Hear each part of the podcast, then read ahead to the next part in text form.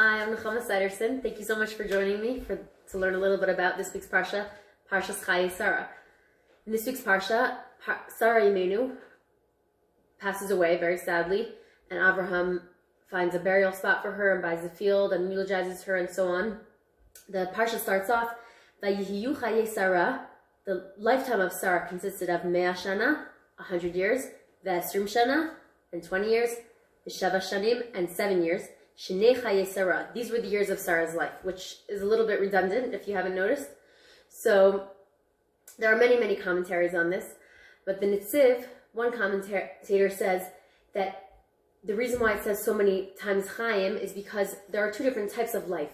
One is Chaim v'lo life and not death, being physically alive, and the other one is Simcha, happiness and not sadness. And he tells us that Sarah had both. She was alive in both ways. Not only was she physically alive for 127 years, but she was happy during those years, despite her, her difficult life. Rashi also famously commentates, Kulan Shavin Latova, that they were, this teaches us, these extra words teach us that they were all equally good in her eyes. She didn't view the hard years as any less good as the any bet any less good than the good years because she saw that they were all from Hashem and this is what Hashem wanted from her, which is an incredible thing. Rav Chaim Shmulevitz, who was the Rosh Yeshiva of Yeshivas Mir in Eretz Yisrael, says below shum hefsek, without a hefsek, without any interruption, that she, there was no stop. It never stopped. She didn't have any times of weakness, and they were all filled with cheshek rav, with drive and desire, which this is Sarah Imenu that we're talking about. This is our spiritual mother, whom we can we get our spiritual DNA from. This is not something that we are any regular person strives to do. We all have our off days, we all have our blah days, and that's okay. We're not striving to have no days of weakness at all. There is a, a real, real concept of Yimei Ahava, days of love, and Yimei Sinah, days of hate, where there are days we just wake up on the wrong side of the bed or just have, you know, clouded vision, and there are days where we just wake up ready to tackle the world, and that's fine. But what Rav Chaim Shmulevitz does teach us here is that the key to success of, in life is consistency. I actually just heard that Rav, Ber- Rav Yitzchak Berkovits, who's the current uh, Rosh Yeshiva of Aish HaTorah in Yerushalayim, said that he never saw a, a successful person who was not consistent. This is the key to success in life. Rabbi Akiva, the famous Rabbi Akiva, once was teaching his students, and you noticed that they were kind of dozing off in class, you know, sleeping in class. And he said to them, go see something very interesting. Go see that Esther, Esther Hamalka, Queen Esther from the Purim story, ruled on 127 provinces, just like Sarah Imenu lived 127 years.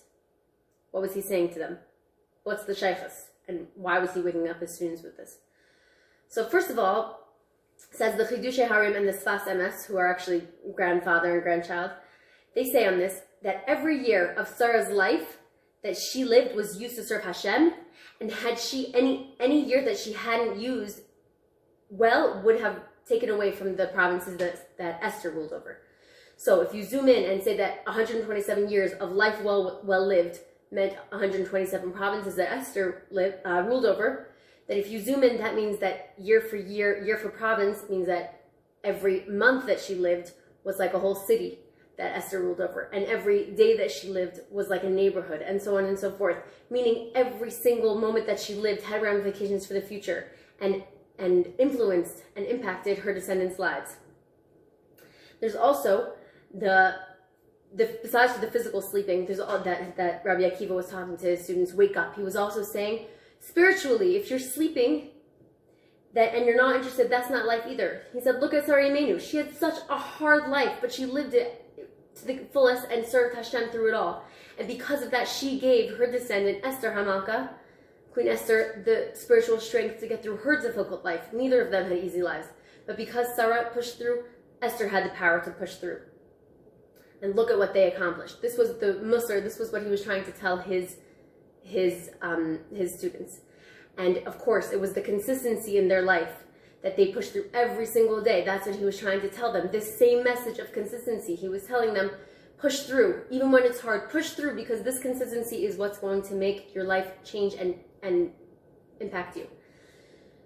What I think is the most fascinating about this story with Rabbi Akiva and his students is that it was Rabbi Akiva who was just a simple shepherd who did not care for Talmidei Chachamim and he was not interested in learning Torah, he was the one who saw the rock and the water dripping on the rock, and he saw and he saw that the water had indented the rock, and he said, if water, which is so soft, could drip by drip make a dent on a rock which is so hard, then surely the Torah, which is so strong, can impact my heart, which was very hard at the time. And he was right.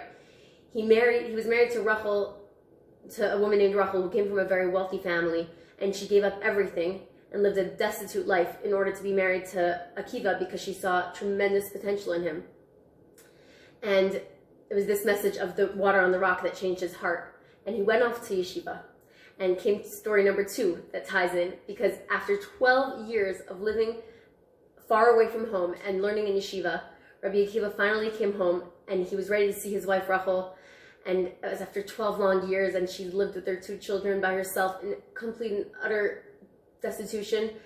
And she, before he even knocked on the door, he overheard a conversation between Rachel, his wife, and the neighbor who was saying, how could this be? Your husband just left you for 12 years.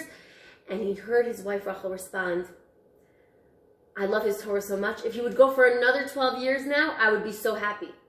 And without even knocking on the door, without even coming inside and saying hello to his wife, Rabbi Akiva turns around and went back and learned for another 12 years, only coming back after a full 24 years. And people ask, why? Why, didn't you just come in and say hello? Wait, wait 12 years and say hello and then go back for your next 12 years? Why couldn't you just say hello to his poor wife? And the answer is that 12 years and 12 years does not equal 24 years in this case. 24 consecutive years is far greater. The consistency of 24 consecutive years is much more powerful than 12 years and then another 12 years. And it was this Rabbi Akiva who had these two tremendous lessons in his life who was telling his students, wake up, make every moment count, be consistent with your life and the things that you're doing with your Torah study and your mitzvah observance because being consistent is the key to a successful life. So when we take on things and try to grow, let's take this message from Sarah Imenu and be consistent. Try to figure it out, whatever it may be, saying Moda'ani in the morning, washing Negel Wasser, saying Shema at night, lighting Shabbat candles. Think about how you can make it consistent. Even if it gets hard, think about it in advance, where your pitfalls might be, how you can approach them, where you can make it work when it might get hard, because it's being consistent that will truly change your life. Have a wonderful Shabbos, and I look forward to seeing you next week.